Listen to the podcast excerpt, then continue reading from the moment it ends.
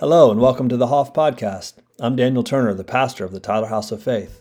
We take these messages from our weekly services and then release them here on our podcast channel for you. We hope you dig it.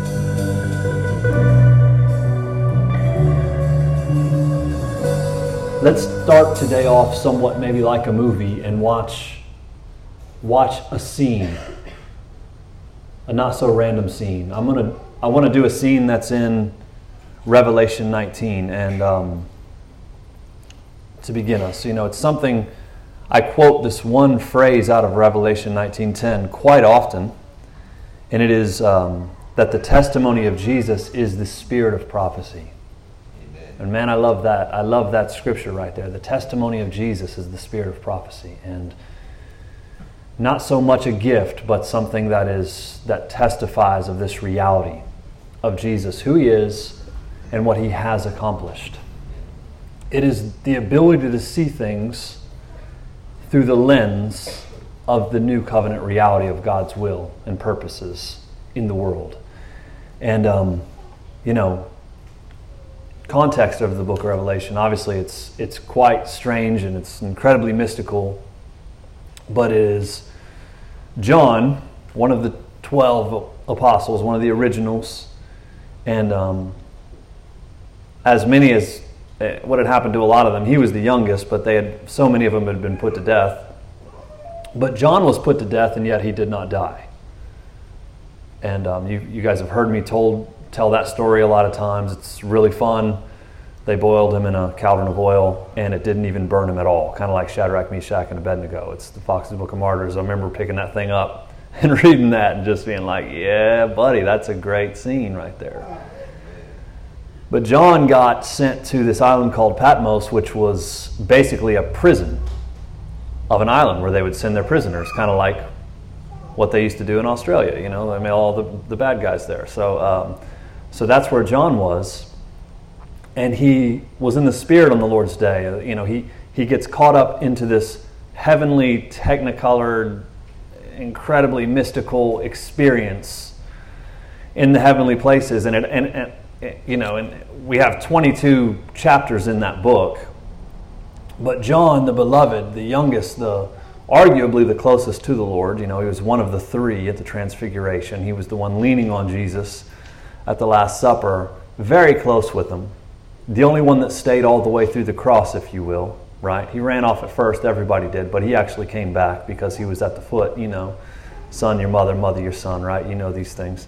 And so John is there and um, he's seeing Jesus in his, I guess you could say, his real state, the glorified state. You know, this, the eyes of fire, the sword coming out of his mouth, so to speak, this white glowing appearance of his hair, and, and the seven stars, the sevenfold Spirit of God, this, this, this deity that he's been walking around with him in human form. And when he sees him in the, book, in the book of Revelation initially, he falls down to the ground like a dead man. His body goes limp. He's so, he's so overwhelmed with his closest friend, you know.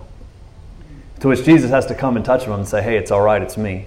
Right? If you just if you read through the through the intro of that, it's like it's me. I was I was dead and I'm alive again. You know, I'm the Alpha and the Omega. I'm the first and the last. You know, I'm I'm, I'm the eternal one.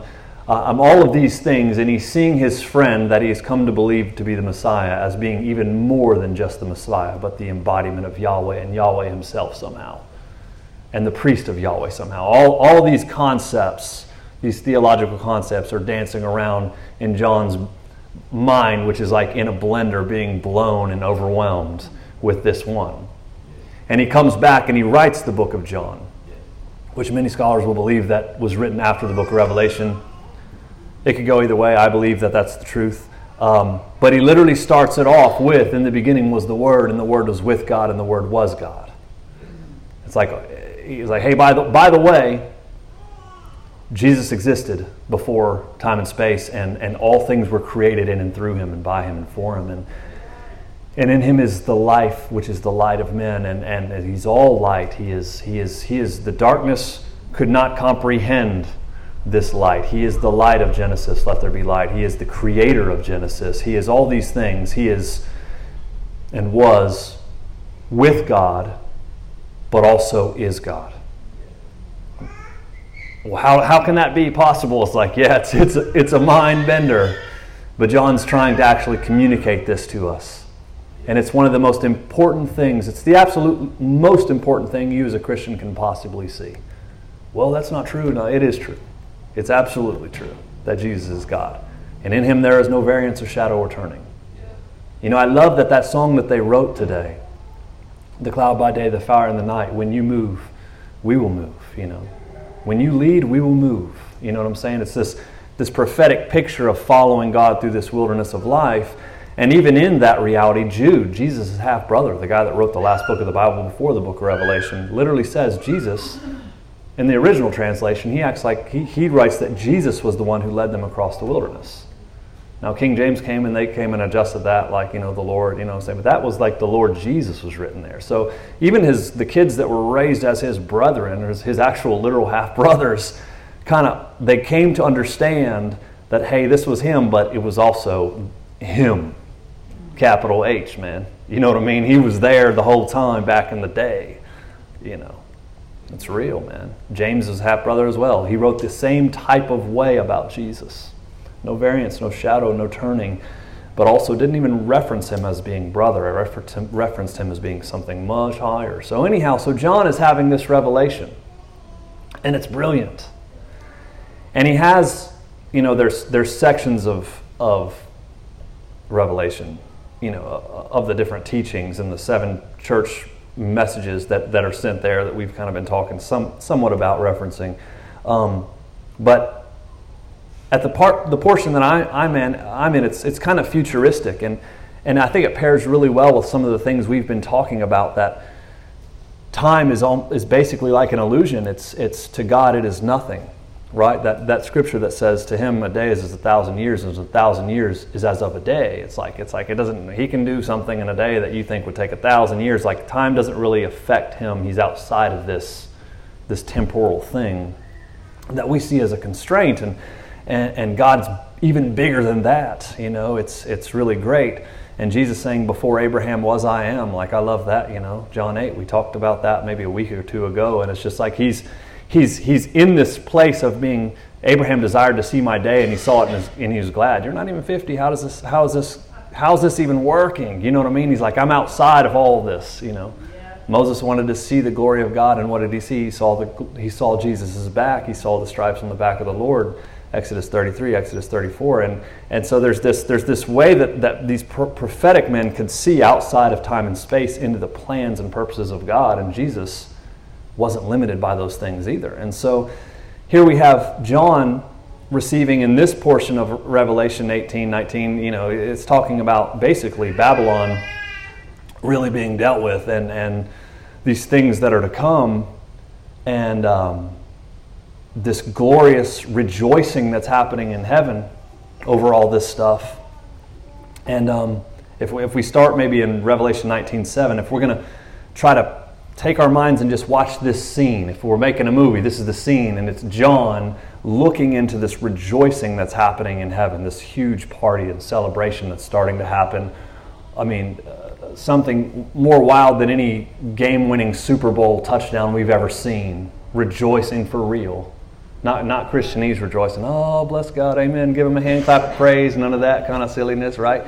Like just ecstatic, like, woo, we did it, you know? And um, it's like the end of the Star Wars movie. Remember that, Return of the Jedi? All the, all the Ewoks are dancing around, maybe something more like that. Okay, anyway, so, but even more lit than that.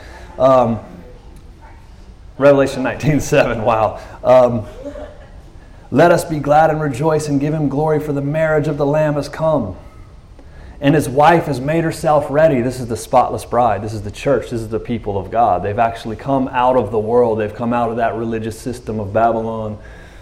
They're walking in purity and wholeness. You know what I mean? The, the, what, what Ephesians 4 talks about. You know what I'm saying? The, the, the, the fivefold, the, the equipping of the saints for the work of the ministry, till we all attain to this full reality, till we're all literally walking around like Jesus, like sons and daughters of God. The very thing that all of creation in Romans 8 is longing for and groaning for. Like they've ste- we've stepped into maturity, this great and wonderful thing is happening. And it says, um, so it's this picture of the church being on that level. And, And, and, and it says, And to her was granted to be arrayed in fine linen, clean and bright. For the fine linen is the righteous acts of the saints. All the symbolism. Verse 9. Then he said to me, So this is, this is the angel that's walking around or, or, or with John, assisting him in writing the book of Revelation if you can see that. You know what I mean? He's got an angelic counterpart helping him to fulfill his ministry and his calling. And he's like, all right, now write this part down. you know what I mean? Which is so cool if you just look at it. He's like, all right, write, blessed are those who are called to the marriage supper of the Lamb. Like, it's going to be amazing. Blessed are those people called to this party. You know, we're not Calvinists here, or at least I'm not. You know what I'm saying? I, I believe that everyone's called to that reality. And um, everyone's called into this. And this messenger, this person, some think it could be one of the cloud of witnesses because of how normal he's interacting with John.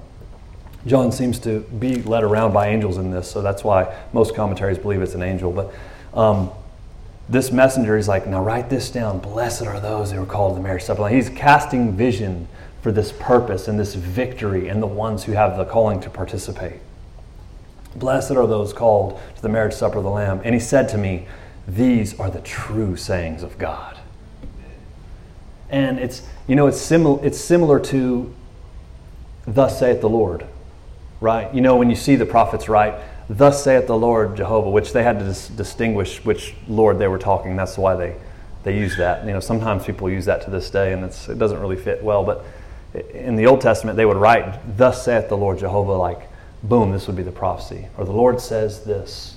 And, and, um, and that's basically what's going on right there.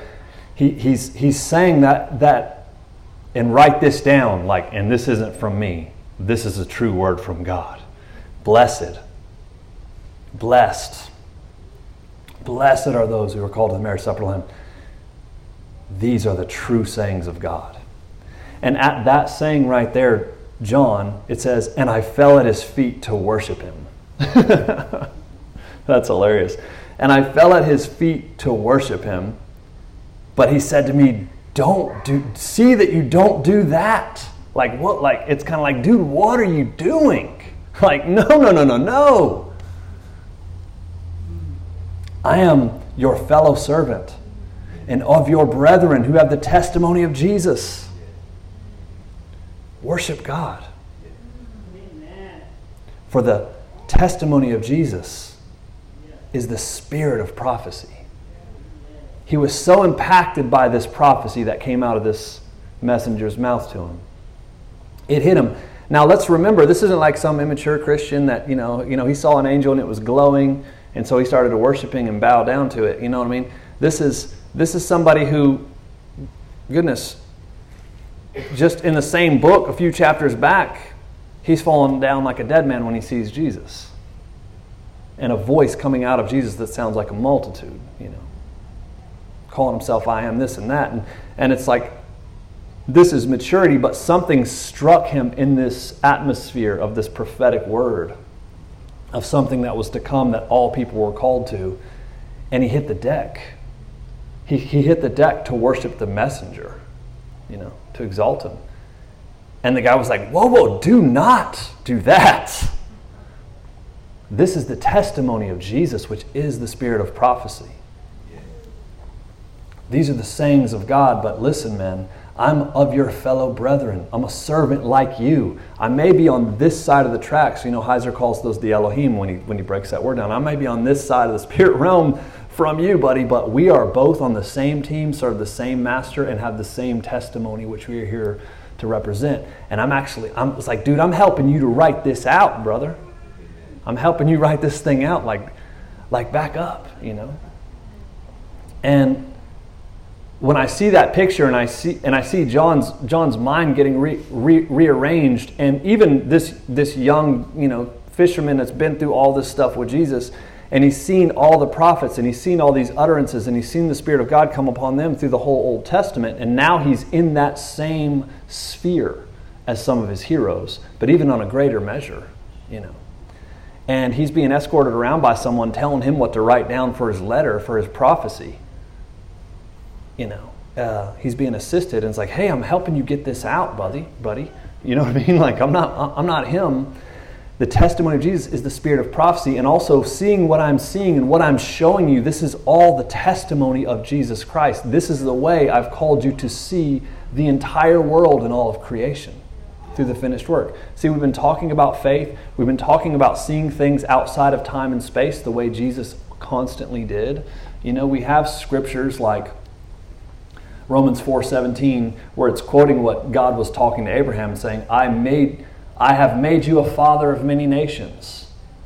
You know, and Abraham's like, "Actually, I'm super old and I don't have kids." you know what I mean? And God is calling him a father of many nations because God doesn't see him where he's at. He's seeing him outside of time and space. He sees the whole entire timeline that's inside this construct of this dimension of time and space. And he's telling him what's down there and, and inviting him to see it with him because in seeing it with him, his faith will cause it to manifest as well. He's calling him to partner into this, to this work by actually believing him, just by believing him. You know what I mean? And we, and we see all these scriptures about faith. We're a house of faith. Like, this is what the whole thing's about. You know, they're, they're, so, they're so surprised about Jesus cursing the fig tree. And it's just like, look, buddy, Mark 11, look, guys, like, he who, if you ask, the, you know, if you believe that you've received the things which you ask for, then you will have them. And we're like, dude, I wouldn't be asking for it if I had it. So why, how am I going to believe that I received it in order to have it? That doesn't make any sense. But God is teaching mankind to see outside of time and space into the testimony of Jesus Christ. It's like, well, what does Jesus say about it? What does Jesus say about those things? And see, we can meditate and we can get into this scripture and we can get into a lot of these scriptures. You know, Peter saying he's given you everything pertaining to life and godliness. You know, Jesus saying those things in the book of Mark. You know, Paul saying the same exact things. But I think the true litmus test of this way of seeing through the testimony of Jesus comes into our life. It is grounded through the love of God and learning to love and see in a selfless way through the testimony of Jesus. And it's just like, well, how can we break this down so it's practical and it is walkable and we can do this in our real world, in our real life? And man, it's like, hey, that is that is very simple. And it is to love your neighbor as yourself. And it's like, well, what do you mean? It means to not eat of the tree of the knowledge of good and evil and use that poisonous, what you consider to be power, to make judgments and comparisons of other people. And not even to see people as they truly are, but actually to see them through the testimony of Jesus Christ as they, tr- as they truly are in His image, as if the fall never touched them, if they, they never inherited anything from the lineage of Adam. And in that practice, faith will grow up in your heart and mind, and you will see as God sees, not only in people, but in everything in this world. And tractor beam, you know. It's very interesting. You see, we've, we've talked about this baptism of the Holy Spirit. We've talked about Pentecost. We've talked about all these things, the giftings of the Spirit, which, which are all listed in 1 Corinthians 12. But if you look at 1 Corinthians 12, it says, speaking of the testimony of Jesus, it, it literally closes its, its um, listing, I guess you could call it, of the, and I, I was going to say prophetic gifts, but it's not even prophetic gifts, of the supernatural giftings of the Spirit. When it talks about them, um, in 1 Corinthians 12, it just gives all these lists of all these things. Um, but in the very last verse of the chapter, it says, But we are to earnestly desire the very best gifts. And it's just like, huh? It's like, but I thought all these different giftings were given to different people. There's there's some pretty big ones in there: words of knowledge, words of wisdom. There's the, the tongues, giftings of healings, the workings of miracles, prophecy, discerning of spirits. That's angels, demons, giftings, different types of tongues, interpretation. All these giftings that come from the Holy Spirit in this baptism, in this working of, of, of this reality in our life. But we're actually given a clue at the end to say, and earnestly desire the best ones.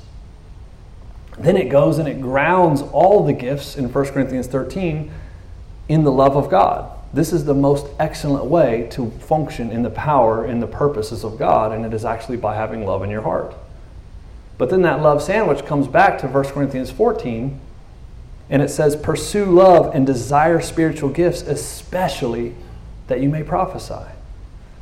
So the Bible's given us, given us clues and given us hints about these giftings, about this thing that even John is writing about. The testimony of Jesus is the spirit of prophecy, if I can sum it up. And and and it's saying like, hey, like you should want all these things, especially one specific one. You know, and God's not a, you know, he doesn't divide bet- between different people and not a respecter of persons. It's like he's actually asking, like, wait a second, I'm raising my hand in the back of the class.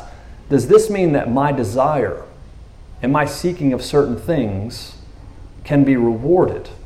So these gifts, they're not fixed. Well, this is the one I've got, so this is the one I've always got to have. You mean I can actually have desire some of the best ones, some of the ones that build other people, and that I can get them from that? That's what the Bible's telling us.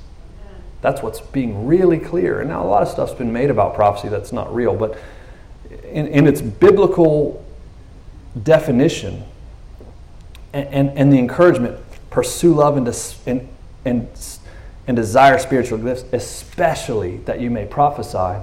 It's like this encouragement, which literally means to covet after and lust after. That's how strong the wording is there, which is pretty funny. It's like you should zealously, zealously desire the gift of prophecy. It's very, very interesting that it's thrown out there to us. And you know, sometimes we'll hear like, "Well, seek the giver, not the gifts, brother," and all this. But it's like, but when you see it through the biblical lens, you understand. John is in in the scene that we watched with that angel in the beginning. He's like, "Hey, the testimony of Jesus is the spirit of prophecy." He's seeing somebody manifest that spirit of prophecy and bowing down to him, like, "Hey, I know it's a big deal to you, but this is the testimony of Jesus, is the essence of this thing. I'm on the same team as you, and we're all called to do this. This is for us, men. Not, not the guy with the title in front of his name. Titles are almost always just, they're fake. They just are, man. For the majority of the people that have them, it's like, that's not real. You're not an apostle. You're not a prophet. You know, I mean, but you know what I mean? But the gift of the Spirit, like you're, you're a son or a daughter of God, like that's even just as important. That's incredible, you know? And it's like, this is for everyone. And a lot of times I think we see these titles and it's a way of differentiating the leaders from the people. And it's just like, that's never, that's never the way the Bible was with it. You know, even the fivefold ministry was, was like this. It was underhand. It was equipping the saints for the work. It was bringing people up in their levels. Not like, oh, I got the title, so I'm on top. It's like, it's completely backwards to the way Jesus demonstrated with his disciples and the way that it's actually written by the leaders in the Bible. So anyhow, uh, but the, the point that I'm trying to make is, is, is that this, the love of God and the testimony of Jesus is it is a way of seeing and believing this new covenant reality to the core of our being to where we see without the poison of the fruit of that tree of knowledge of good and evil. So we're not looking at people judging between good and evil. Because what does it say that uh, some people I, don't know who said this but comparison is the thief of joy?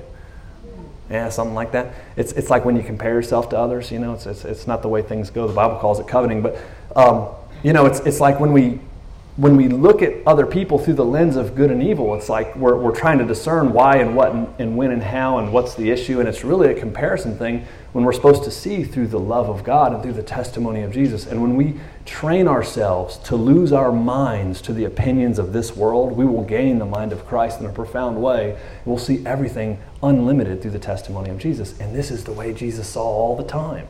Amen. This is the way he always saw. It's the way he saw everybody. And everybody had a problem with the people that he was around, didn't they? Like, oh, that girl's washing his feet. Oh, she's wiping him with her hair. He don't he don't know. She's a little he, he doesn't know she's a, you know.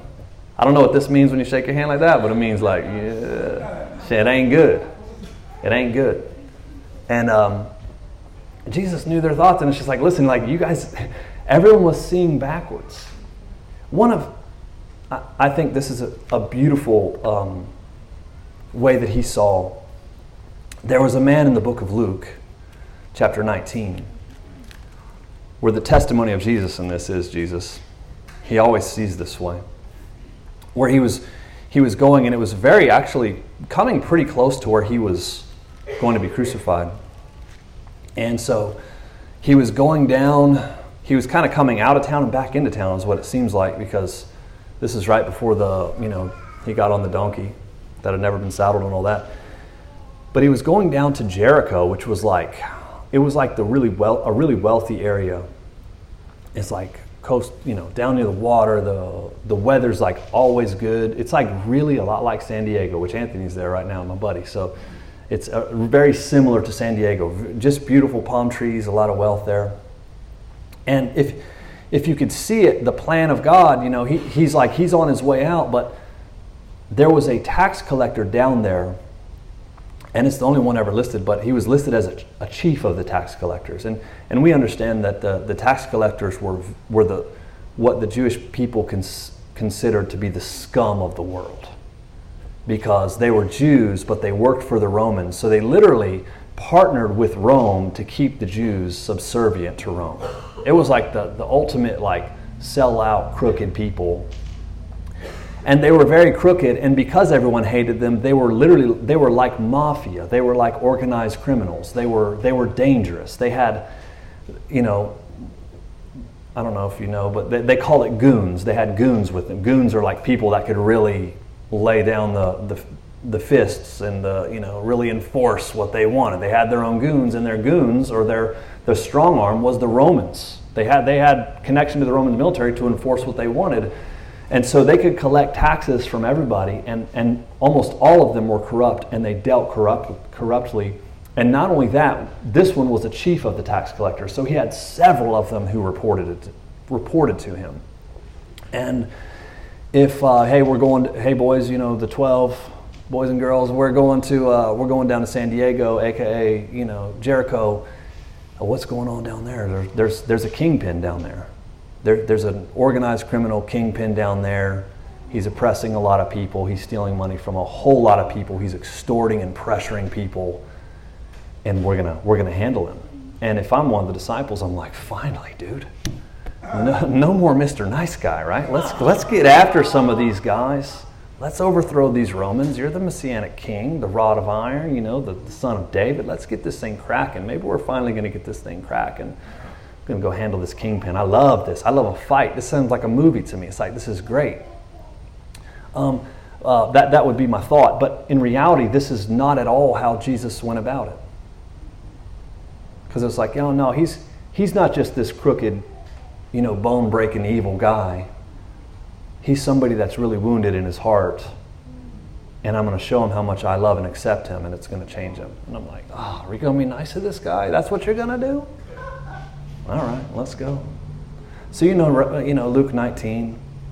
Then Jesus entered and passed through Jericho, and there was a man named Zacchaeus who was a chief tax collector, and he was very rich. And he sought to see Jesus, but he couldn't because of the crowd, because he was short. I think that's interesting. This really feared gangster that's a chief tax collector and has all these people under him is a small little fellow, you know. Yeah. You think like, oh, you, you know, it's like you're expecting we're going to go see a chief tax collector. He's going to have to, he's going to be like Samson. You know what I mean? He's like, no, he's, he's actually kind of a small fellow, you know. But he wanted to see Jesus. He wanted to see who he was, but he couldn't because of the crowd because he was so short. So something in this man was wanting to just lay eyes on Jesus. He heard about him and want to see him like so badly and doesn't even know why. And this is inside of all humanity. But uh, Ecclesiastes 3.11. But anyhow, eternity is in the heart of all man, and he's the eternal king. So he runs ahead of the crowd, and he climbed up. Um, it's a fig tree, it's a sycamore tree, it's, a, it's, it's both. It's this massive, they, they, they used to grow about 40 foot, so it's a pretty big tree. So he climbed up in the sycamore tree um, in the direction that Jesus was going to pass by. But when Jesus walks by, he looks up and sees him and he calls him by name. Another song that our guys wrote Zacchaeus, hurry up and come down. Today I must stay at your house. And um, I love that. You know, the way it's kind of written in the Aramaic, if you'll see, maybe the ESV, definitely in the, um, the Passion, but you'll see it's almost like it is, I am destined to come to your house today. It was like he was there for that reason. You know what I mean? It's, it's, it is my destiny to be at your house today.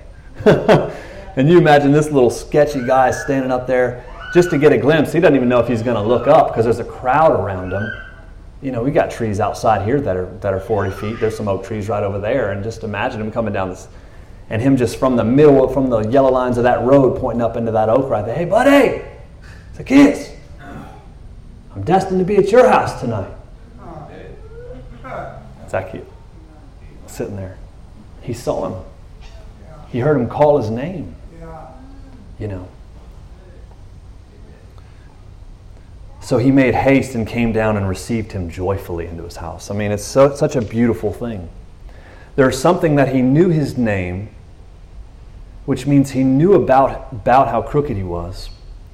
But also, the name Zacchaeus, it literally means pure. It means pure. Yeah. Hey, pure, spotless Kind of like that bride that we talked about Revelation 19. And if I'm the locals, they were not happy about it. When they saw it, they all complained. they all complained. He's going to be a guest with a man who's a sinner. Hmm. So I wonder if, if Jesus, hey, sinner! No. The kindness of God leads to the turn, right? He saw who he was. He called him by his name, his pure and true name, as he truly was, and something unlocked in him. And he didn't come to his house and turn the tables over. He didn't make no whip before he came into his house. He didn't braid up no little whip and walk into his house, did he? Mm-mm. Came, ate with him, and most likely stayed the night, is what they believe. But Zacchaeus stood before him and said, Lord, look, look, Lord, I give half of my goods to the poor. And if I've taken anything from anyone by false accusation, I restore it fourfold. He stole things by false accusations. He's like, I'll, I'll multiply it by four and give it to him. I want to walk fully. I'm going to do right by people. He comes to him and makes, made a vow. This isn't Jesus from Revelation with the his eyeballs didn't start. He didn't sit down at the table with him and his eyeballs started glowing fire like Zacchaeus is like, "Oh snap, I'm in trouble now. He's come to collect. The real tax collectors come to collect." That's how a lot of people see the bipolar God. That's birthed through the, the knowledge of good and evil, as both good and evil.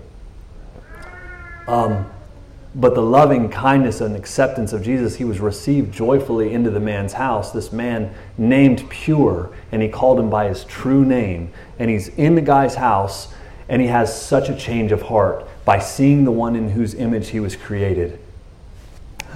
And he's inspired to turn. You know. Isn't that kind of cool? The testimony of Jesus is the spirit of prophecy. But what about I prophetically know that you've done this, this, this, this, and this. What do you have to say for yourself? And that's what we think. Some, of, some people have seen people stand up on the stage and point people out like that in crowds.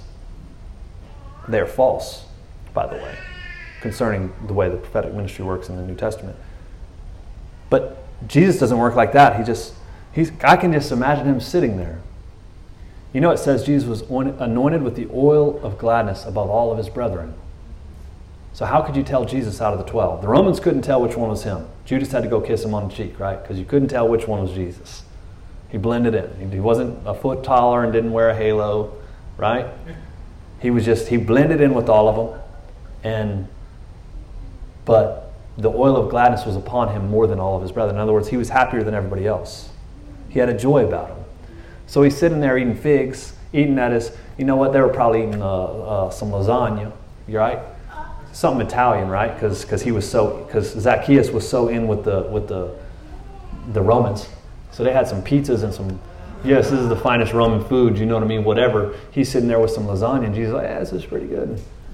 And Jesus is kind of smiling, looking at him. And the, and the, other guys are like, whoa, this place is fancy. Try not to break anything. All the fishermen are like, "Jeez." And some of them were like, man, I wish I could stab him in the neck with this. He's stealing from people, he's threatening people, he's oppressing people. And Jesus is there unlocking him with the testimony of this new covenant reality. I know who you truly are. You're living a lie. You're a little guy. You're just a little guy who's afraid. And so you've become a big monster. You're controlling everybody. You think you've won, but you know it's a lie. And now you see me and you realize justice. Justice is your call. Restoration. It's more important for you to walk like me than it is for you to be successful in this life. And he's eating this, eating this couple, maybe he has some flat bread, some Italian bread. He's eating, dipping it into that, you know, Carrabba's, that, that oil, you know what I mean? Just dipping it into that. Garlic bread. Mm, yeah, he's eating it like that. I didn't eat breakfast today. Can you tell? um, but, but, but it's like he was sitting there doing that, and, and he's just spilling his beans. If I've, if I've wronged anybody, like false accusation, took money from them, which means you did, I give it back fourfold. I'm, that I'm you know what I mean? He's completely turning because somebody saw who he was. You know what I mean? Not because somebody came, admit you're a sinner. The sign down the street, the ABCs, admit you're a sinner, and that you deserve hell. Ask Jesus in your heart. What does that mean? I don't know, just do it. You know what I mean? Uh huh. Mm-mm. Is understand you're valued and loved and He knew you in your mom's womb before the foundation of the world, and this is the testimony of Jesus. It is the spirit of prophecy, us and the angels. Everybody's called to see like this. Mm-hmm. This is what unlocks the world. But we've got to see them as He sees them and not. Everyone else said, He's a sinner. He's picking him. Unreal. As, you know, not, not into it, not impressed. Jesus unlocking people. You know, chapter later, he's like, all right, go get, there's going to be a, a colt that's tied up. When you go to loose it, they're going to think you're stealing. Tell them the Lord needs it. That'll get you out. they're like, okay, it happened. You know, you know the story. He's on the way back in, baby. He's he's he's he's unlocked this brick from the wall, which is this Zacchaeus, this kingpin, and he's on the way to cross. It was important to him.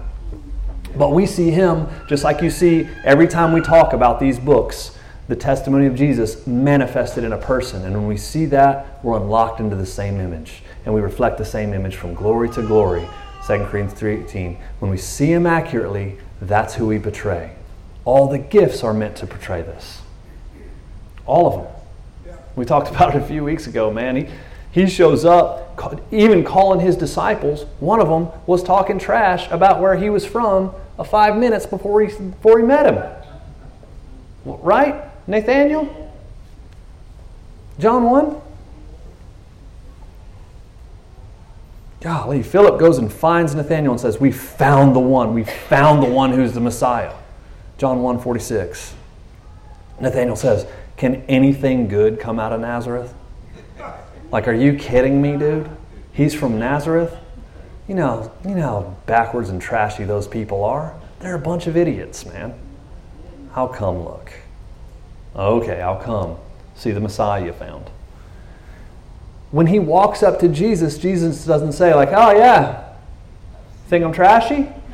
Nothing good from Nazareth? Guess what? You were on my list and now you're out. You know what I mean? What does he say to him? He says something that he says, Behold, an Israelite in whom there is no guile, there is no deceit in you. You have integrity, buddy. And like all of, you know, Philip had to be thinking, like, wow, well, actually, he was, he's kind of negative, and he, a little bit, and he kind of has an elite vibe about him. He actually thought you were going to be below him maybe you straighten them out. You know what I mean? But Jesus is just like Zacchaeus. He's coming and speaking into the core reality of who he was. That Psalm 139, who he was inside of his mom's womb. No, no, no. Who I've knit together is someone different. You are a, an Israelite indeed. You are pure. You have, you have no deceit. You have integrity. Nathaniel's like, How do you know me? How do you know who I am? It struck a chord. Before Philip called you and you were under the fig tree, I saw you. You're the Son of God. That's it. I'm officially. like he's like, I'm sold. You're the one. You know what I mean? And we don't know what he was doing under the fig tree. We don't know if he was praying right there. You don't know if he was having a crisis. Uh, some people think that's an Aramaic idiom that means like, I knew you when you were in your your dad's um, loins. You know, they say stuff like that. before your mom's womb or something like that. Some people think that that's kind of what could be what it means, but I don't think that that's, I, I think it's, it's obviously, it struck such a chord because there was something going on with him under that fig tree, very personal between him and God and in his heart. And Jesus revealed it in a way that only he could have known. He's like, You're the one, you're him. I was talking trash 10 minutes ago. Now I'm not. You're the one. I'm, I fully yield. he was like, dang. The other disciples were like, dang, easy. We don't know him that well yet. He might be, but dang, cool it down. He went from, you know. But anyhow, it, it's this the way Jesus sees outside of time and space, and just like what was it, Romans 4 that we, that we quoted earlier. God who gives life to the dead and calls those things which do not exist as though they did. You know, I've made, Abram, I've made you a father of many nations. I'm gonna change your name, by the way, to Abraham because I like it better, and that's what, what I re, what I my real name for you. And you know, well, that's not what my dad named you. It's like, yeah, but that's the name I picked, and he almost got it right. But this is what it is, and and I'm your real dad, and and you're going to be a father. You are the father of many nations, not not are going to be. And I call those things that are not. He calls those things as though they are, because in Him He's outside of this line of time and space, and he, the testimony of Jesus sees that way. It sees through the 1 Corinthians 13. It's not a wedding chapter, dude. It's about the love of God manifest through the power of these spiritual gifts. That's what it's really about. It's not you know, don't put it over your kitchen table, live, laugh, love, and 1 Corinthians 12, 13, and all these things. It's like it literally means something different. It means the power manifested in you will manifest when you understand the love of God. It hopes all things, it believes all things. In other words, you see somebody, you don't judge them for the state that they're in. You have you come to this place of hope and belief for them in the goodness of the reversal of all things dark, and you speak into that identity and it unlocks that identity. That identity. You dig? That's what prophecy is. That's what it is all the way through. And that's this could be four hours long. It won't. It won't. But it could be because I can demonstrate this over and over again in the life of Jesus, but also in, in the words of Paul and the words of John and the word of Peter. It's like that's what this is about. Stepping into the, the kingdom reality, the age to come. Hebrews 5 calls it. This age to come, like heaven on earth in the here and now, and ushering it in. This prayer that Jesus called us to pray wasn't, it was not good luck. Father in heaven, helping your kingdom come, your will be done here and now on the earth as it is in heaven. Not after we leave the earth and go to heaven, on the earth as it is in heaven. And it happens through unlocking the sight of the testimony of Jesus and hearing the name called Zacchaeus pure. Hmm. Nathaniel, Israelite indeed, there is no guile in you. I've already seen it. It's a beautiful reality, and it is our reality. It is the way we are called to see. Everything in this life, the abundance of heaven, is called to be our lot in this life, and we're supposed to be living above any oppression that's in this temporary place in such a profound way that people want what we have. And we can point them in the direction of the Father because of that reality. You feel me? So, Lord, we thank you for your word, which is true, which is eternal and unbroken and perfect. And it is a light into our path and into our feet. And Lord, I ask that this word um, even as you open the disciples' minds to understand it, that you would continually unlock our brains, which we obviously use very little of scientifically, that you would continually unlock us by your word, that we would see you as you truly are in it, and that the testimony of Jesus would be the, the song of our life. It would be the soundtrack, even, of our life in our destiny and purpose, and even the way of our plans and purposes.